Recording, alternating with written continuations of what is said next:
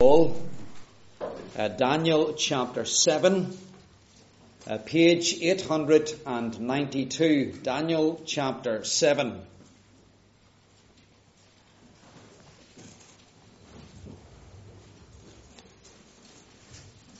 We read this by way of background.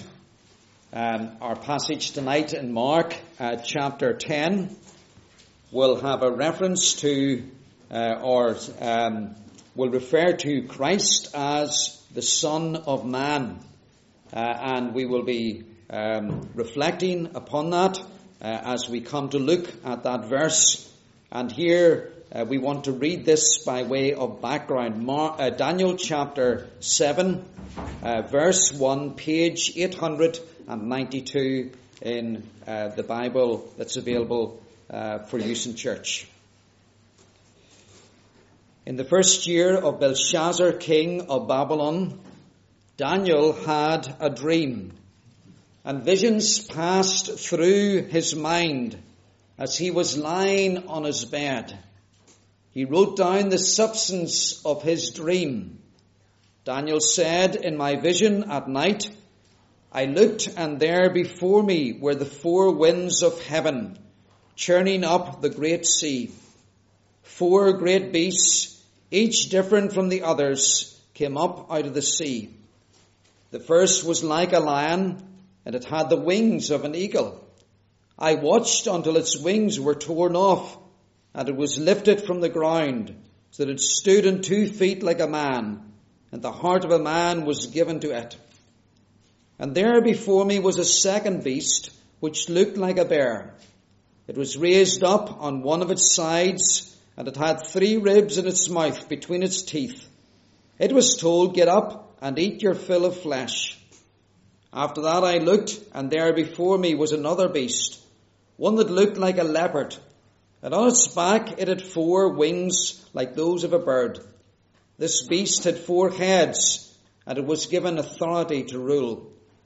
After that, in my vision at night, I looked, and there before me was a fourth beast, terrifying and frightening and very powerful. It had large iron teeth. It crushed and devoured its victims and trampled underfoot whatever was left. It was different from all the former beasts, and it had ten horns. While I was thinking about the horns, there before me was another horn, a little one which came up among them, and three of the first horns were uprooted before it.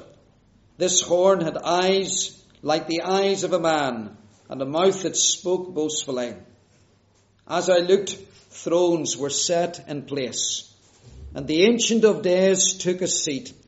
His clothing was white as snow. The hair of his head was white like wool. His throne was flaming with fire, and his wheels were all ablaze. A river of fire was flowing, coming out from before him. Thousands upon thousands attended him. Ten thousand times ten thousand stood before him. The court was seated and the books were opened. Then I continued to watch because of the boastful words the horn was speaking. I kept looking until the beast was slain and its body destroyed and thrown into the blazing fire. The other beasts had been stripped of their authority, but were allowed to live for a period of time. In my vision at night I looked, and there before me was one like the Son of Man, coming with the clouds of heaven. He approached the Ancient of Days and was led into his presence. He was given authority, glory, and sovereign power. All peoples, nations, and men of every language worshipped him. His dominion is an everlasting dominion that will not pass away, and his kingdom is one that will never be destroyed. So we turn now to Mark chapter 10 and verse 32, page 1015 uh, in uh, the Bible supplied. Page 1015, uh, Mark chapter 10, verse 32. And we listen out for the phrase the Son of Man in this passage uh, as we read it. Jesus and his disciples, are the they and others with them, were on their way up to Jerusalem with Jesus leading the way. And the disciples were astonished, while those who followed were afraid. Again, he took the twelve aside and told them what was going to happen to him. We are going up to Jerusalem, he said, and the Son of Man will be betrayed to the chief priests and teachers of the law. They will condemn him to death and will hand him over to the Gentiles, who will mock him and spit on him, flog him and kill him. Three days later, he will rise. Then James and John, the sons of Zebedee, came to him. Teacher, they said, we want you to do for us whatever we ask. What do you want me to do for you? He asked. They replied, Let one of us sit at your right hand and the other at your left in your glory. You don't know what you're asking, Jesus said. Can you drink the cup I drink or be baptized with the baptism I am baptized with? We can, we can, they answered. Jesus said to them, You will drink the cup I drink and be baptized with the baptism I am baptized with. But to sit at my right or left is not for me to grant. These places belong to those for whom they have been prepared. When the ten heard about this, they became indignant with James and John. Jesus called them together and said, You know that those who are regarded as rulers of the Gentiles lord it over them, and their high officials exercise authority over them. Not so with you. Instead, whoever wants to become great among you must be your servant, and whoever wants to be first must be slave of all. For even the Son of Man did not come to be served, but to serve, and to give his life as a ransom for many. Amen. 10 and verse 45. We want to look at this single verse this evening. Mark chapter 10, page 1015 and verse 45. For even the Son of Man did not come to be served, but to serve and to give his life as a ransom for many. This is Jesus' closing statement to his disciples at the end of a bitter argument that they have been embroiled in as to which of them would achieve greatness with Jesus in his kingdom.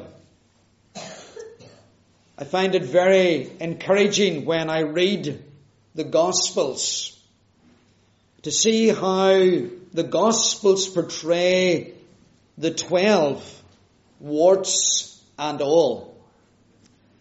They weren't uh, a body that always saw things the same way. There were at times tensions between them. Uh, there were even disagreements. Uh, and this has been one of those occasions when their sinful nature, uh, the desire to be great, the desire to be thought important, the desire to have a position uh, of uh, prominence, one over the other. That has all been happening here in the background. And Jesus has been emphasizing to them that greatness is not from the position that we hold or the prominence we have, but greatness in His kingdom is manifested and displayed in the service that we give.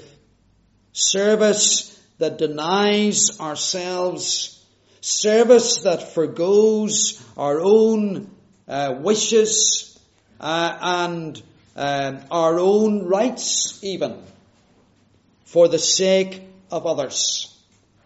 And nowhere will we find a more powerful illustration of that truth than in Jesus himself. For even, even the Son of Man did not come to be served. He didn't come to be a great and mighty one. Um, and having a position uh, of glory and splendor in this world over others. But he came to serve and to give his life a ransom for many. We want to think about this statement this evening. It tells us three key things about Jesus. First of all, Jesus the Son. It reveals to us Jesus the Son. Our text here calls Jesus by the name the Son of Man. That's how he obviously described himself. Mark will have learned this probably from Peter, who is most likely to have been the apostolic source behind this gospel. And so, uh, Peter has heard Jesus refer to himself on this occasion as the Son of Man, and that's how Mark records it. Now, when we read or hear the title Son of Man, what do we think of? We instantly, or at least I do, think of Jesus as a man.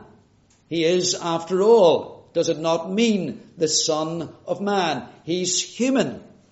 Born to Mary, grew up like any other child, felt hunger, became tired, wept, underwent all the experiences common to all of us, with the exception of our sin. The Son of Man.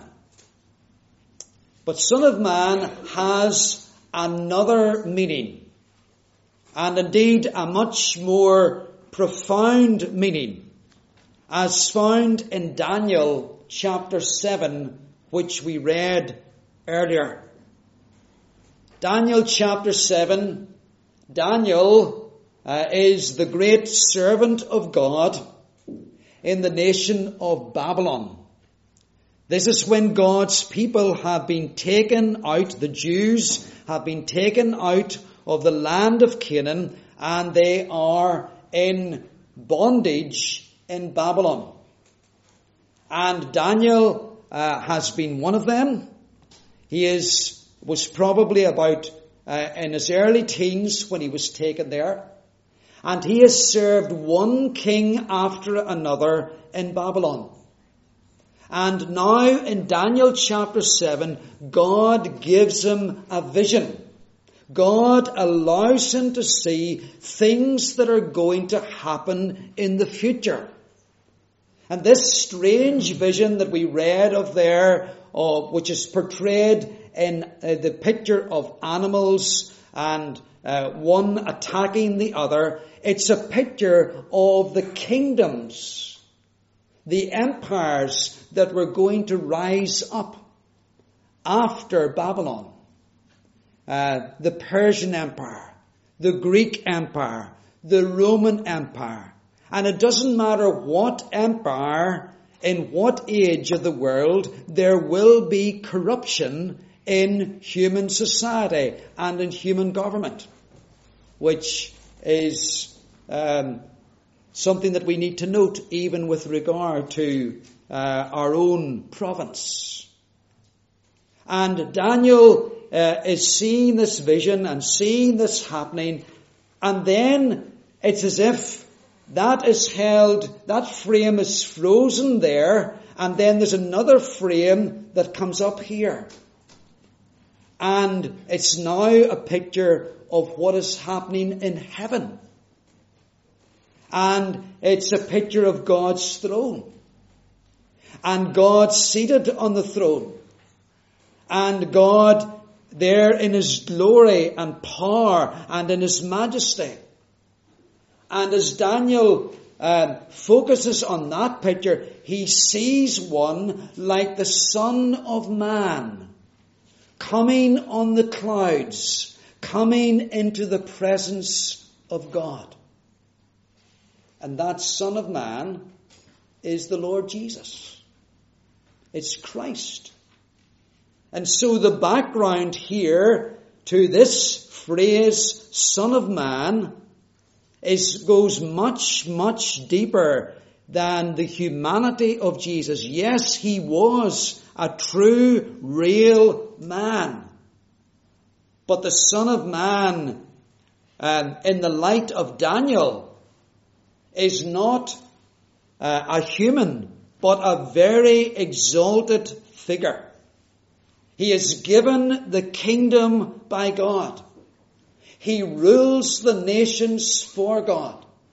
This is Christ at his ascension and entry into heaven. Now keep that background in mind and come forward now to the Gospel of Mark. And Jesus begins his public ministry how? Remember Daniel talked about, or the, Daniel 7 talks about the kingdom being given to this son of man. And Mark chapter 1 verse 15, here's how Jesus begins his ministry. The kingdom of God is at hand. What Daniel saw all those years ago is now at hand. And not long after that, Jesus would declare, Mark chapter 2, the Son of Man has power on earth to forgive sins. So do you see what Jesus does? At the very outset of his ministry, he says, the Son of Man and the kingdom are united in me. I am that one who is bringing the kingdom, and I bring it as the Son of God. I bring it as one who is divine. I bring it as one who is exalted. And so Jesus claims to be this figure of Daniel 7. And in the first half of Mark's Gospel, and the Gospel's divided into Mark chapter 1, uh, verse 1 to chapter 8, verse 30. The title Son of Man is only used twice. But then, uh, from chapter 8, verse 30 onwards, which is the point at which the disciples recognize Jesus as the Christ, as the Messiah. From that point on, it is used 12 times. 12 times. And it's used mostly as Jesus instructs his disciples that he would die and rise again. The Son of Man. Um, even the Son of Man did not come to be served, but to serve. He did not come to be a, a mighty earthly king, with lots of people around him and a great entourage and great glory and great earthly wealth. No, he came to die and to rise again. And the references, let me give you a couple of them. Chapter 8 verse 31, chapter 9 verse 31, chapter 10 verse 33, right through to chapter 14 verse 41, where he says, the hour has come, the Son of Man is being betrayed into the hands uh, of his enemies. So who is Jesus? He is the Son of Man. He is God. God. Come from heaven to earth. Who has come at the appointment of his Father who has come to bring the kingdom And at the heart of that kingdom is, as he declared, the authority to forgive sins. Jesus the Son. Let's think then, secondly, this evening about Jesus the servant. Jesus the servant. For even the Son of Man did not come to be served, but to serve. The verb here, to serve, means to wait at tables. It's a position of lowliness. It's a position of humility. It's a position that largely goes unnoticed. You go out for a meal and you don't usually come away talking about the waiter or the waitress. You hopefully come away talking about the meal. Hopefully how good the meal was. You see, the waiter or the waitress, they are just to get the thing from one place, the meal from the kitchen, to your table. It's a very ordinary, mundane, routine task. And Jesus, this is how he understands his role. Not that of waiting at tables, but that of lowliness. That of humility. This is his identity, the servant. The servant. And again, as is true in all of these things with Jesus, he gained this from the Old Testament. Sometimes I think among Christians we have this thought that when Jesus became um, a boy of five and a teenager of 13 that suddenly God just sent everything down from heaven and he was zapped and he understood what his role was. That's not how it happened. He read the scriptures. He was a Jew growing up in a Jewish home. And he, above all Jewish boys, was immersed in the scriptures of the Old Testament. And as he read those scriptures from the earliest years of understanding, the Holy Spirit of God was revealing to his human nature, here is your calling, here is your role. This is you that is being spoken about here. And so when our Saviour in his human nature read or heard read Isaiah, and there's four great chapters that talk about the servant. Isaiah 42, Isaiah 49, Isaiah 50 and 53. And the truth began to dawn upon Jesus when it said, behold my servant. Wasn't speaking of Isaiah wasn't speaking of Israel. It was speaking of Jesus.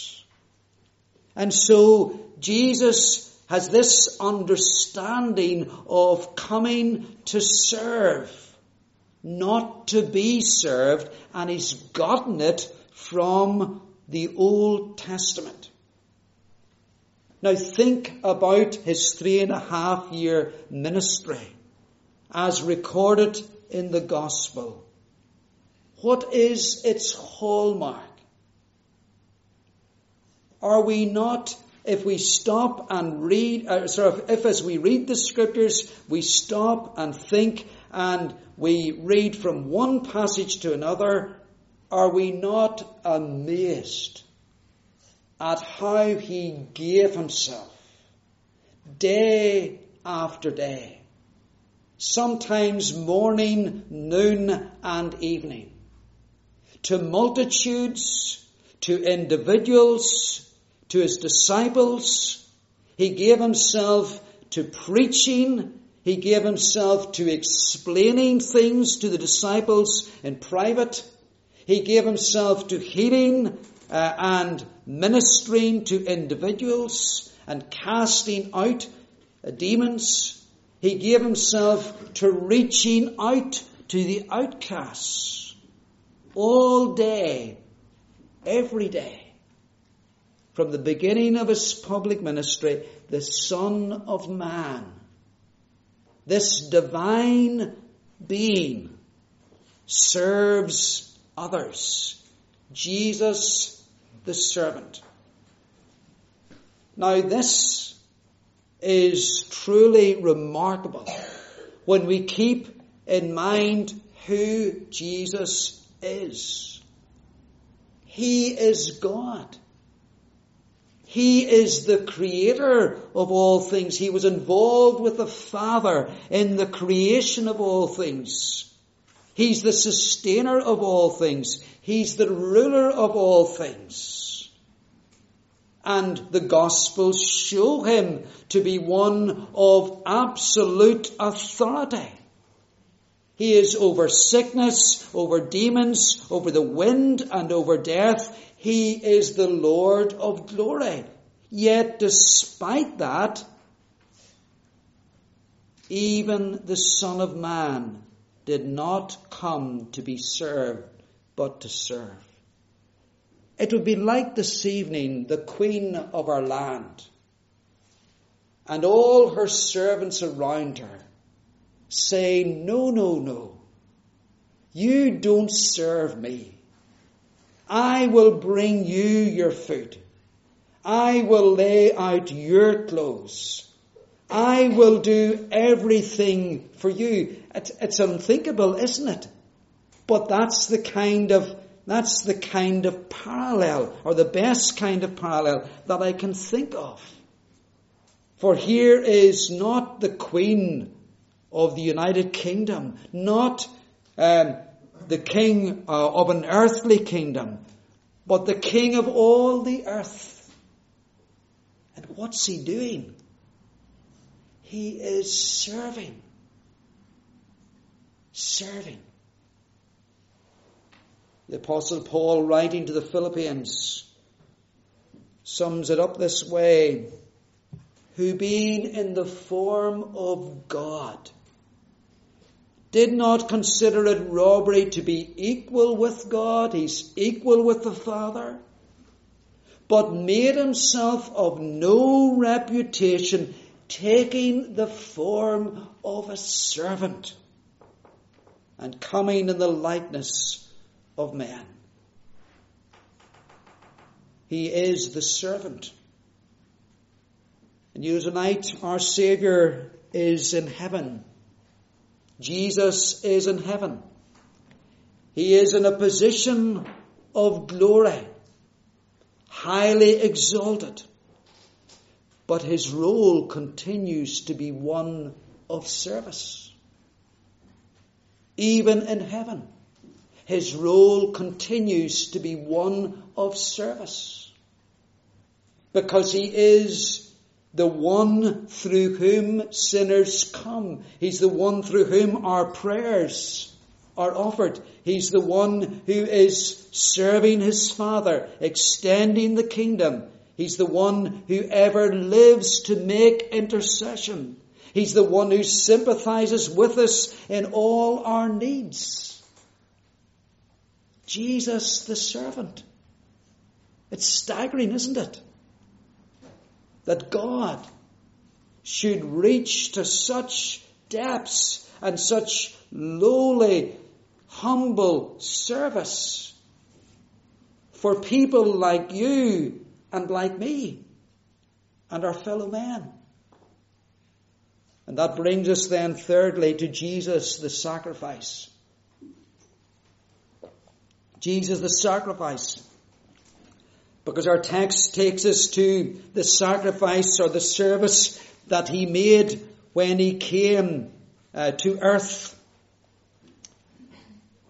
Did not come to be served, but to serve and to give his life a ransom for the many. What was the ultimate service that Jesus gave? What was the ultimate task and purpose for which he came? He came to give his life.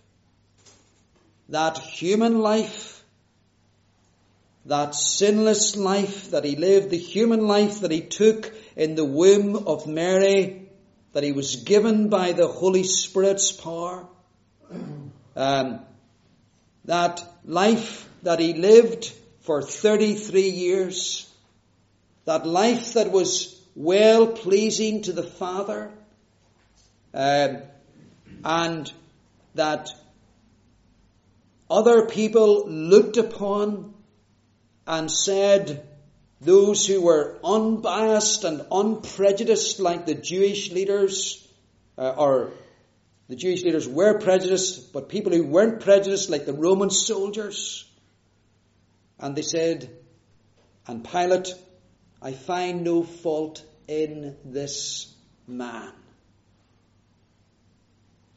His life was a faultless life, but was a life that was given. Given. Why would a sinless person have to die? The scriptures are very clear. It's the sinner that shall die. It's the sinner that should die for their sin.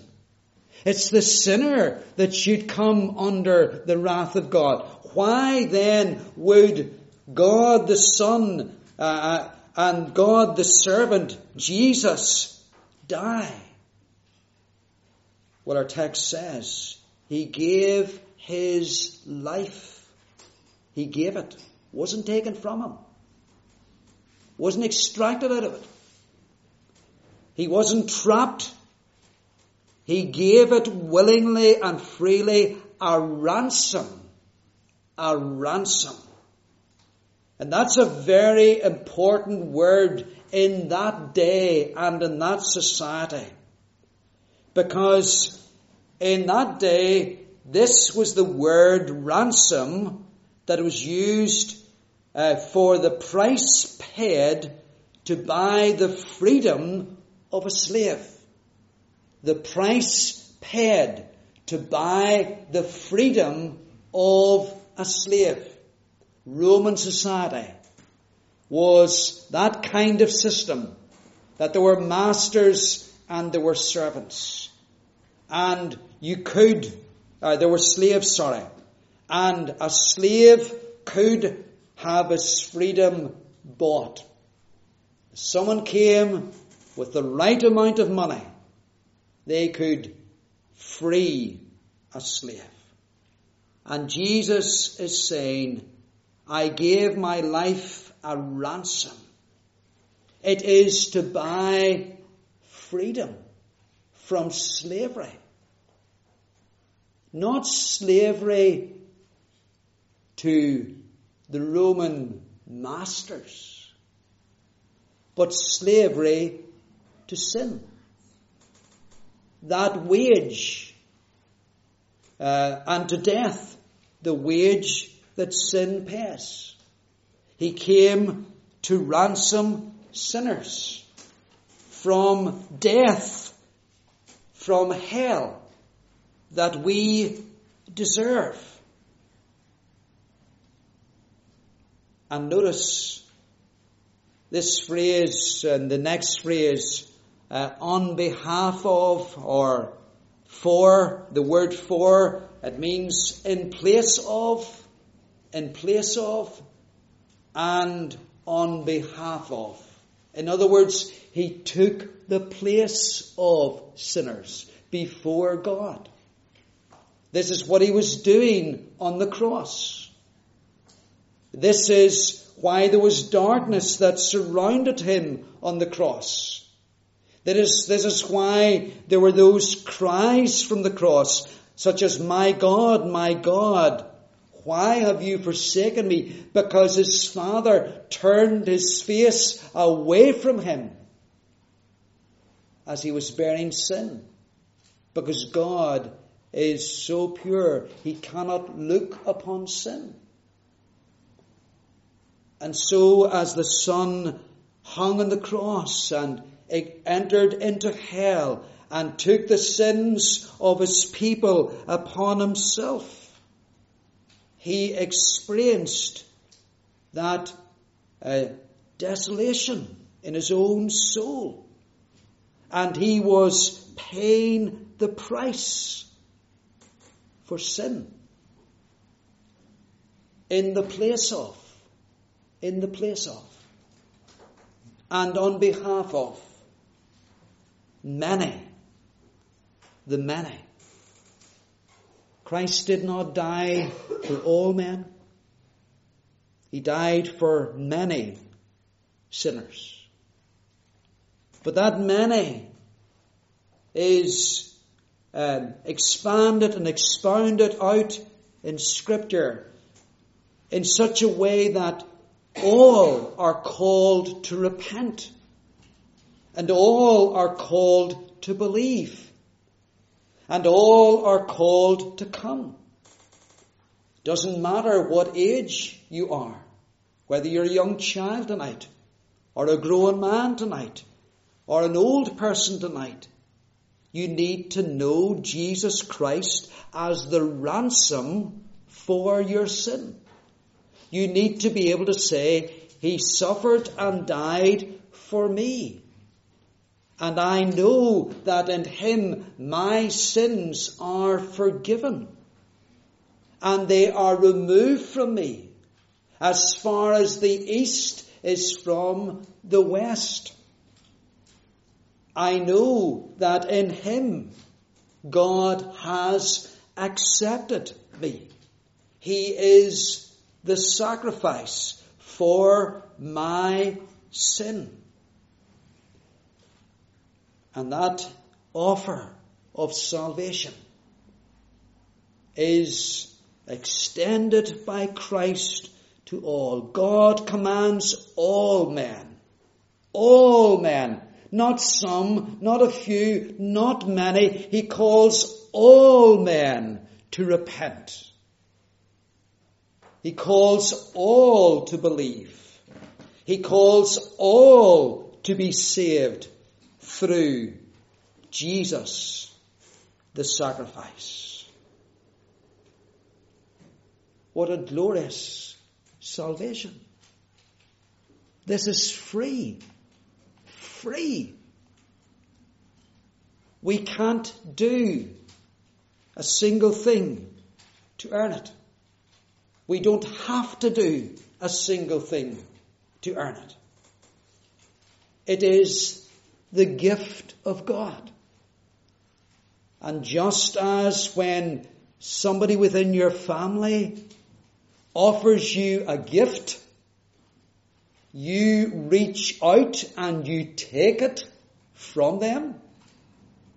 So God offers you forgiveness of your sin through the sacrifice of Jesus. And what are you to do? You're to reach out with two hands, repentance and faith. And you are to receive it. And in Christ, you will have new life. And in Christ, you have eternal life. And so, who is Jesus? The Son, God, the servant, who took this position of lowliness and humility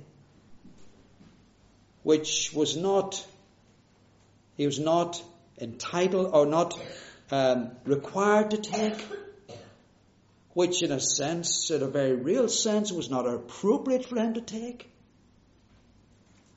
But he came to serve. And he serves by giving his life a ransom on behalf of the many in the place of the many. Will you tonight, and have you tonight, or will you tonight, um,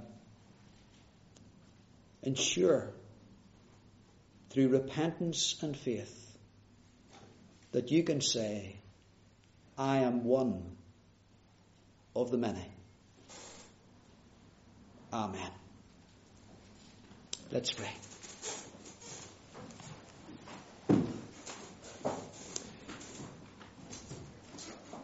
Our Father in heaven, we feel that we do so little justice to the glory that your Son has in his person, in his position in heaven, as the eternal Son of God. Help us to exalt him in our thoughts and hearts for who he is. Help us, Lord God, to also recognize him for what he became the servant. He became what he was not, to do what he did not need to do, but what we needed him to do for us in order to know you. And so we thank you for that position, that role that Jesus took of the servant, coming from heaven, coming from glory, coming to this earth, going to the cross with a sinless life and offering it to you in the place and as the substitution for the many. And we thank you that at the end of the cross, at the end, he was able to say, It is finished. Salvation is finished. It is complete. And we thank you that this salvation that he accomplished for the many, it is offered to the all. It is offered freely by you. And all are commanded to come and to receive Christ. And so we pray this evening that that would be true of each one of us. That by your grace tonight we would be able to say, I am one of the many. And blessed be the one who comes and who has come in God's name and has come to save and who will come again in his glory. We pray that you would work by your Spirit and bless to our hearts your word for your praise and honor and glory forever and ever. Amen.